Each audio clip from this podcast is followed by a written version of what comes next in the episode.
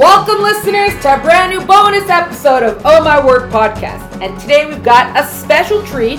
We have with us an author, Sarah Lynn Richard, who actually, we have to give a shout out to Michelle Cox, who a couple episodes ago. After this is done, you go listen to her because Michelle connected me to so many new authors, and Sarah Lynn is one of them. So, Sarah Lynn, welcome to the podcast. Thank you so much. I'm excited to be here. We're excited to have you. Let's just start kind of from the beginning of what is your writing origin story? Well, I think I've wanted to be a writer since I was about five or six years old. I was an early reader and I've always loved books. And sometime in those very early years, I thought to myself, I can do this too. I want to make books. When I was in high school, I had two English teachers who singled me out and said, You should be an author. And one of them, she was the hardest teacher I ever had. She assigned me contests. Every single contest that she could find for writing, she forced me to enter. I don't know if it was because nobody ever enters them, but I won them all. Oh, wow. I think it's just that nobody takes the time to enter these contests. So I might have been the only person who entered. Anyway, it gave me a lot of confidence that I could become a writer and that I had some innate talent. And I came home and I told my parents I'm going to be a writer. And my parents said, no, you're not. Oh, no. because Yeah. that's not a real job. So my parents talked me out of that.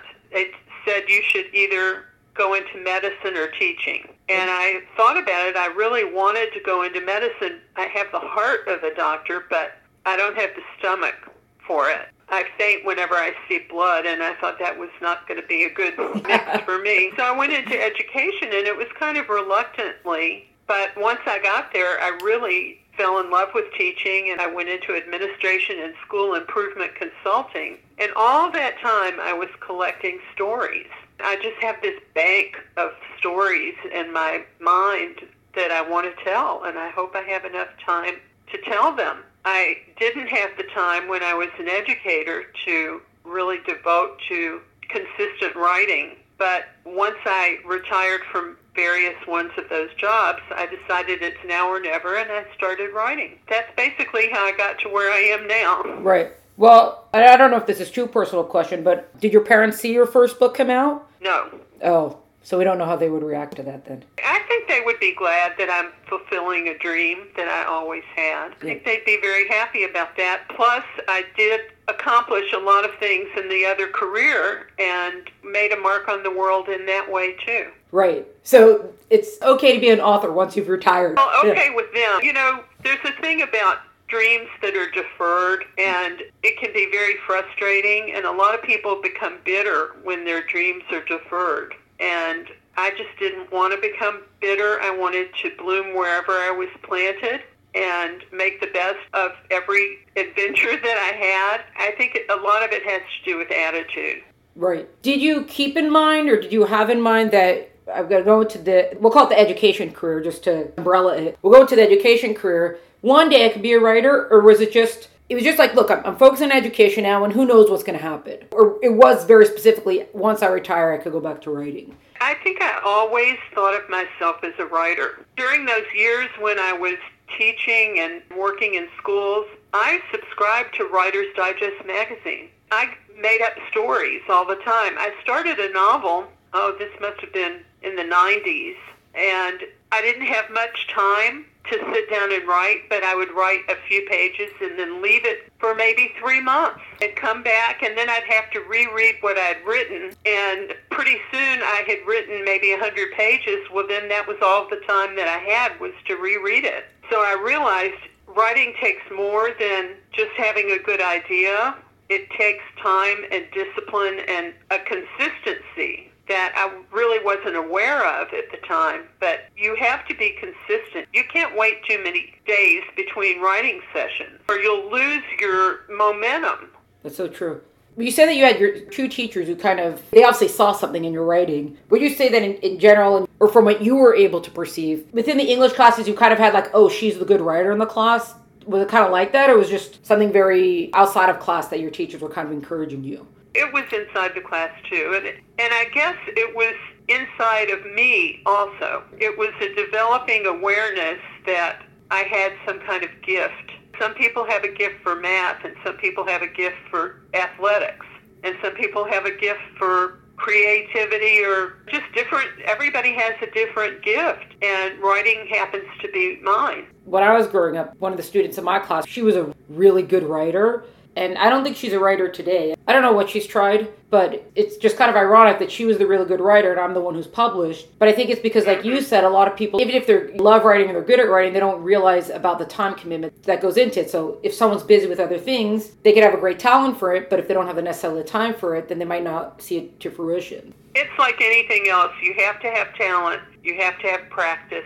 You have to have time. You have to have dedication. You have to have all of those things to really become a writer. Yeah, that's true. And then all the years of the education degree, were you still then always still an avid reader, or was that something that also had to be? Mm-hmm. Always been an avid reader, just a voracious reader. I read in every genre. I've been teaching a class for 13 years to adults that's called Literary Tapas, and we read little pieces of literature, maybe four or five in one day. That class was meeting once a week so I was trying to get ahead, you know, keep ahead of the class to pull up these pieces.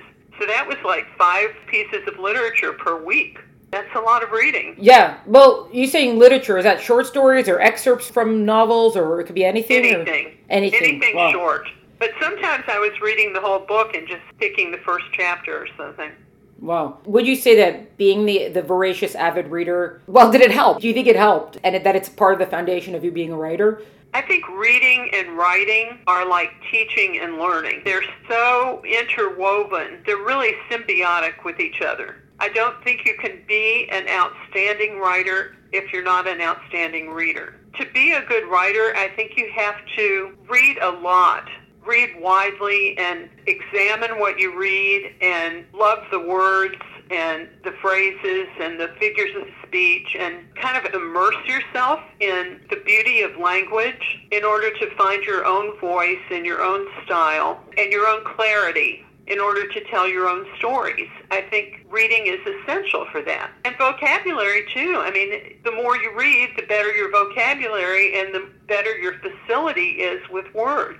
Right. So once you did retire, at that point you're like, great, I finally get time to write my book, or I finally get time to write. What happened at that point? Did you know you were going to start to write a series? Did you know what you were going to write, or just I will have time with the computer and we'll see what comes out? I started with a children's book because I had a very naughty puppy that an old English sheepdog. Uh, she's not a puppy anymore, but she was the naughtiest dog we've ever had we just didn't know what to do with her. She was so mischievous and so wild. As a coping strategy, I started making a list of all these things that she had done. And one day we were taking her for a walk, trying to get all her bad energy out. And I said to my husband, I think I'm going to write a children's book about our dog Nana because there are children that are like this too, that need to learn how to be better, how to be nice, how to be controlled and behave well. And so I think that this could be a good message for kids.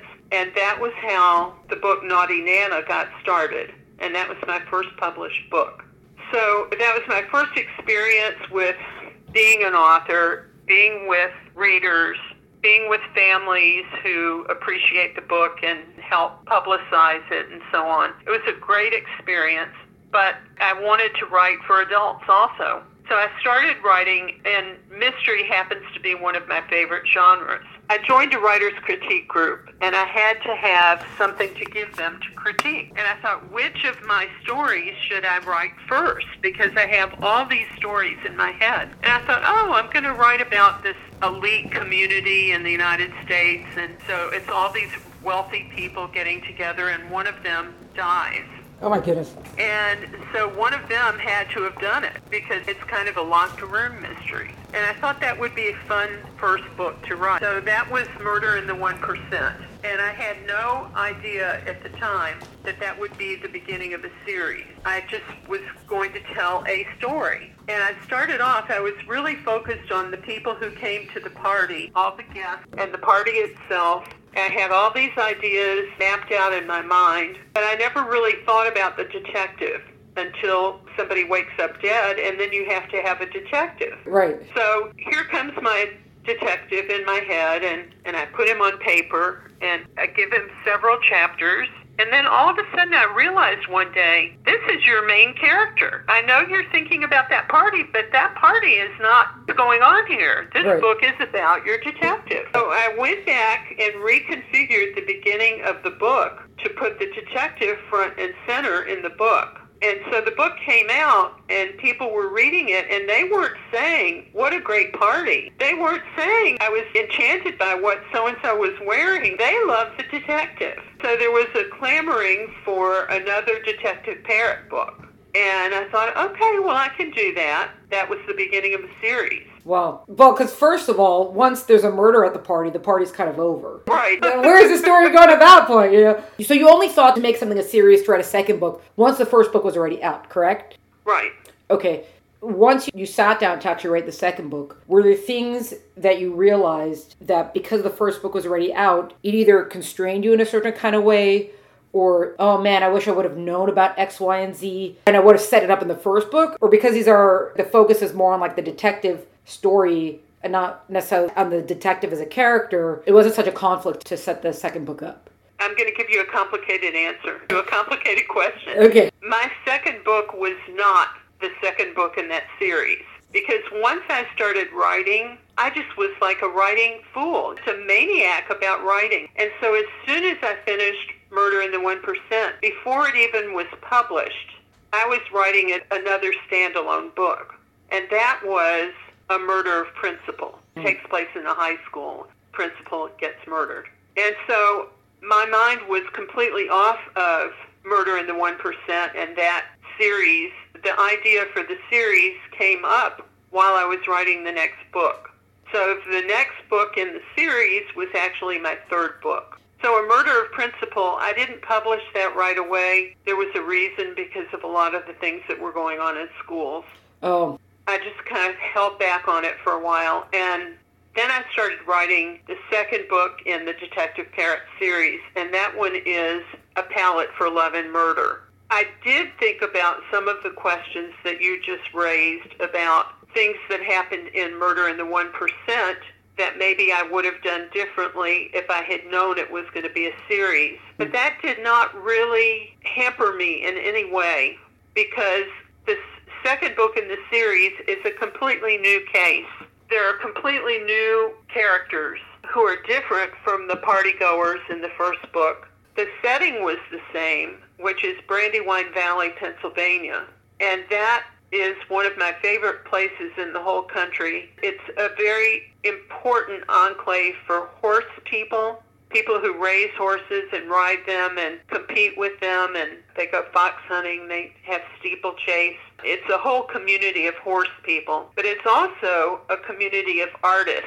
You may have heard of Andrew Wyeth and his family. There's a huge art museum there called the Brandywine River Fine Arts Museum. Just a fabulous little museum. The first book is about the horse people. The second book is about the artists. So it really is a different story. There are some characters that bleed through both. I'm almost finished with the third book in that series. Those two are completely different characters in a completely different case. But there are some recurring characters.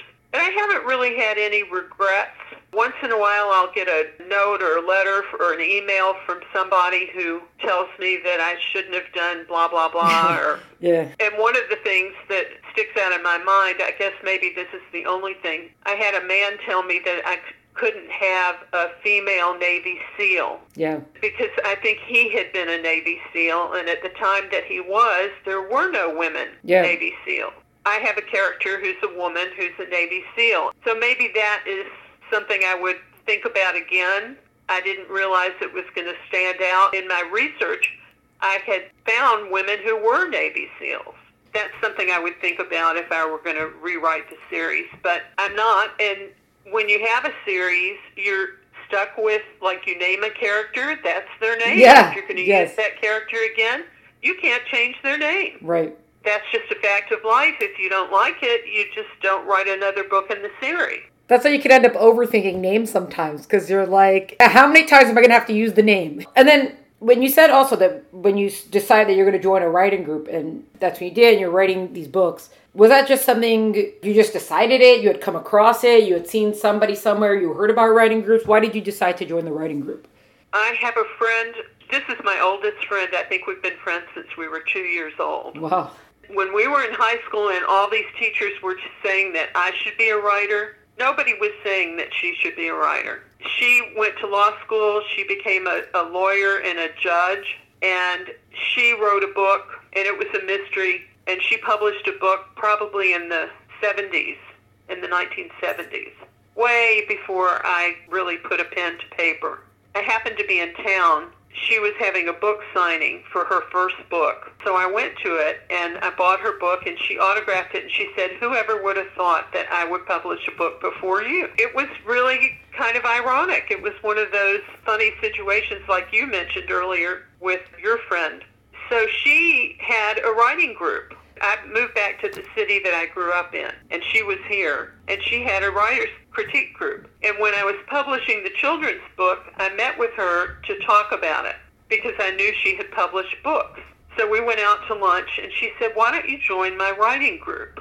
And I thought, oh, maybe I will. I was kind of tentative about it. She said, come to the first meeting and just see if you like it and then you can make a decision. So I went to the first meeting and I listened to all of their critiques and everything. At the end, they said, do you want to join the group? And I said, I don't think so. I'm much more of a reader than I am a writer. Almost said no. And then I thought to myself, you know, how many times are you going to say no to writing when this is what you've always wanted to do? Yeah, exactly. And this opportunity may not come up again. So you need to take advantage of it and you need to just jump in. That was how I got involved in the writers group, and the writers group is really what prompted me to start a systemic kind of writing. And then when you did decide to publish, what was the process then? Did you try to submit to, to agents or independent publishers, or did you say, oh no, I want to keep creative control, I'm going to do it by myself? What kind of things were you thinking about, and what choices did you make? With the children's book, that children's book came out in 2013. That was the time that all of the movie stars and the really big authors like James Patterson and John Grisham decided to write children's books. And children's books were selling like hotcakes, but not by unknown authors. And I met with a woman over the phone who worked for a children's publishing company. And she said to me basically, if the company doesn't think they can make $50,000 off of your book, they're not going to accept it. Wow. And I'm thinking, how in the world could a brand new author break into this? Right. So I thought if I'm going to do this, I'm just going to have to publish it myself. I formed a publishing company. I learned a lot. I took a couple of webinars from Writer's Digest. I learned a whole lot about what's entailed with publishing, with printing, different kinds of printing. Printing, by the way, is different for children's books because it has to be on coated paper yeah, that's right. So it can't be done print on demand. It has to be traditionally published if you're going to have that vibrant look to it. One of the things that I learned is that you really need to have an experienced illustrator if you're not an experienced published author. So I had a wonderful illustrator and she taught me a lot and we worked together. We talked over the phone three or four times a week for a year to put that book out people don't realize that a 32 page book can take that much effort. Yeah, that's right. But I learned a whole lot about self publishing, and then when it came time to submit my manuscript or had a ready manuscript for the adult book, I didn't want to self publish that. I just felt like I needed a different platform because it was a different audience. I started looking for an agent. I actually had a couple of agents offer me contracts. I had someone look over the contracts and recommend changes, and in both cases, the agents were not prepared to accept the changes. Oh, well. So I do not have an agent because I didn't want to sign the contracts the way they were, and they didn't want to make the changes. So I have a really good friend who is a mid-level author, and she is unagented. And she said to me, "You don't really have to have an agent if things go right for you." So I decided to just stop beating my head against a wall with agents and their contracts because I really wanted to get this book out. One of my friends was agented and she got a contract with my first publisher and she suggested that I submit my books to them. I did and they accepted them. Yay! The switch from writing children's book to writing mystery and adult was that a difficult switch in your head? It was, or you can be very uh, focused of this is story I'm writing right now, so this is the way the language comes out. This is story I'm writing right now, so this is the language that comes out. Yeah, it was easy because the two genres are so different.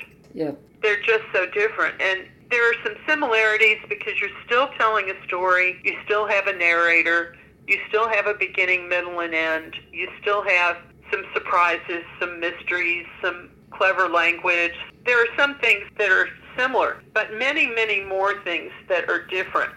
So the process really is different. Both of them fun, both of them rewarding, but I never was confused about what to do next when it was one or the other. yeah. And I know you said you, you read widely. You say mystery is your favorite genre. Do you ever feel as you're as you're kind of writing mysteries of how do we make sure that we didn't write what was already written? I always see X, Y, and Z happening in mysteries, but I'm going to make sure that my mystery doesn't have any of that in it. I guess you could say how much was what you were used to seeing influence your writing in the sense of hey, I really like these kinds of stories, so I'm going to write this kind of story? Or why do they always do this? I will never do this in my story.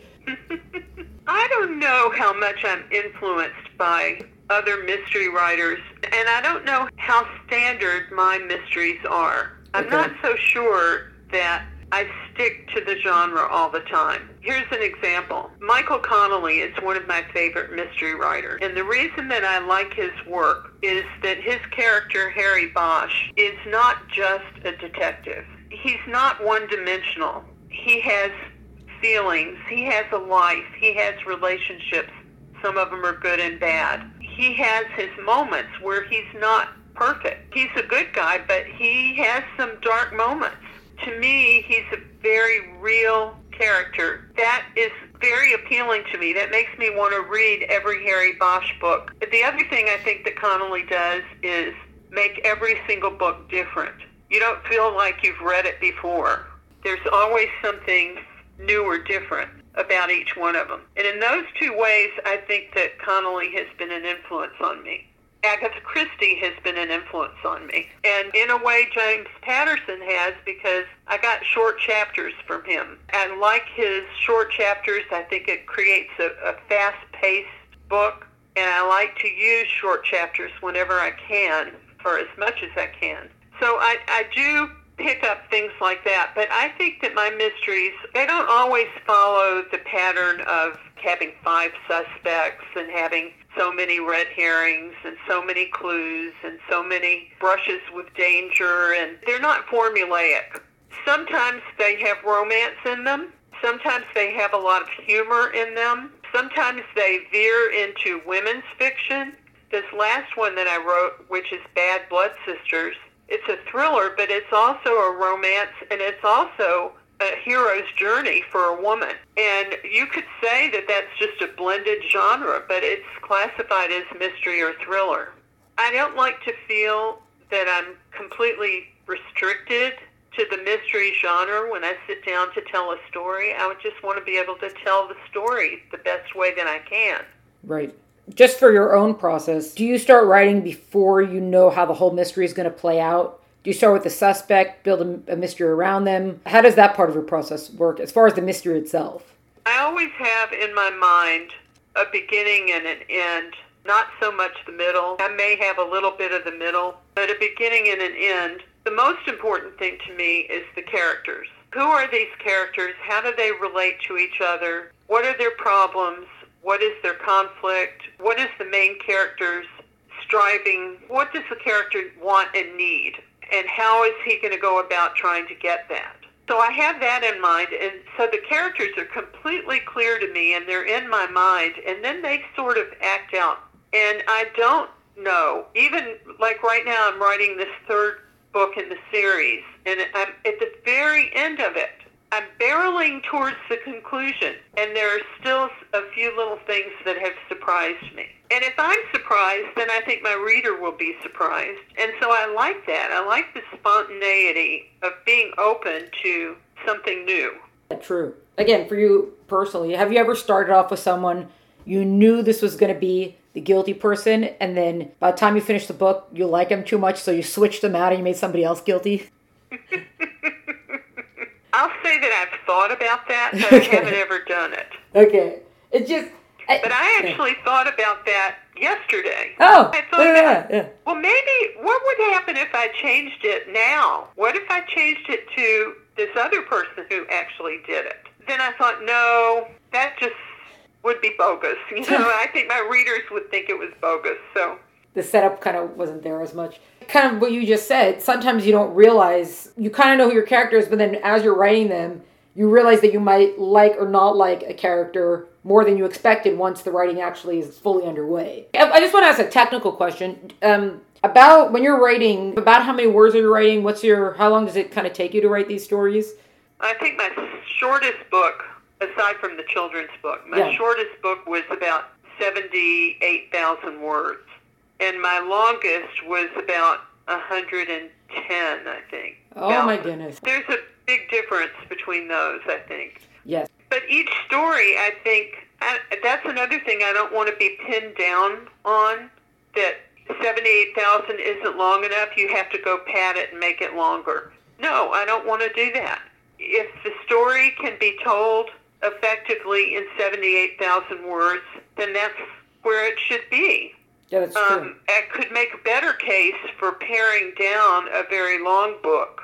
I, I always think about my husband had to read Moby Dick when he was in high school. I didn't have to, but he did. And he said that whole story could have been told in a hundred pages. And he said, but it was a thousand pages. I always think about that when I'm writing that you don't want extraneous words that don't serve the story. Every chapter, every page has to serve the story. Right. So I'd rather focus on the story than focus on the page count. Yeah. I think the only thing that most people have to consider is if if you want to write for adults, sometimes 50 or 60,000 words. A lot of publishers don't think that's enough. Like you're saying, if your story is told in that amount, then you got to do what's best for your story, I guess. Yeah, very good. We always wrap up with a fill in the blank question of I really like it when, and choosing one. It could be writers, editors, publishers, covers, stories, series, anything. I really like it when X, and then I really don't like X. How would you kind of finish those sentences? Well, I really like it when readers give me feedback about my books. You're not talking specifically about leaving a review, but contacting you directly, or both? Well, yes, or writing reviews, maybe not necessarily directly, but when readers post things about my books or they write a review or they contact me or they bump into me and tell me how they reacted to a character, I'd love to get that feedback, even if it's not totally positive. It's just so nice to know that you've connected with a reader, that a reader has understood or maybe hasn't understood something that you wrote. It's like completing that communication cycle to know that your book has been read and heard. Like if, if the tree falls in the forest and there's no one to hear it, does it make a sound? Right. So I love getting feedback from readers. I guess I don't love wishing that they would give feedback and, you know, wishing for reviews and not seeing the reviews roll in. I don't know why people are so shy about giving reviews because Yeah. it's so easy to do. I think some people think that if they can't write something that's brilliantly written, if they're not necessarily confident in their own writing, they feel, oh, I, how can I leave a review? I'm just a, I'm not a, you know, I'm not an intellectual. I'm not a writer. How can I leave a review? And it's like the point Right. of the review is to give your reaction to the product, and you don't have to be the genius, the intellectual genius who wrote four thousand books to do that. It's just you had an experience with a book, and that's all. Just tell someone else about it, especially if it's Right. nice. A two-word review, good book. Yeah. You know, and that would be fine. I think people are reluctant to do that, and that makes me sad because uh, the reviews are really valuable, not just to the author, but to others, other readers. Oh yeah, I check reviews for other books all the time. I do too. Yeah, that's a good point. We're even ending off uh, with a public service announcement. we encourage people to leave reviews, especially and particularly if it's a good review. Talk about things that you enjoy. Right. And podcasts need reviews too. Well, thank you. I agree. podcasts and individual episodes. For example, the one that's winding down right now, you can give it a thumbs up and five stars and share it with someone. That's right. Be a good That's friend and share it. Well, very good. I know I will. Well, thank you. Very good. Sarah Lynn, it was, it was really nice speaking with you. Well, thank you so much. I really enjoyed talking to you too. This was a bonus episode of Oh My Word podcast featuring author Sarah Lynn Richard. To find out more about Sarah Lynn and her work, please visit the link in the episode notes. Find out more about Oh My Word podcast and keep track of all the great stuff we're up to, follow us on Instagram at Oh My Word podcast or check us out at eltenenbaum.com. Music is by Tim Burke. Thank you so much for joining us. Catch you next time.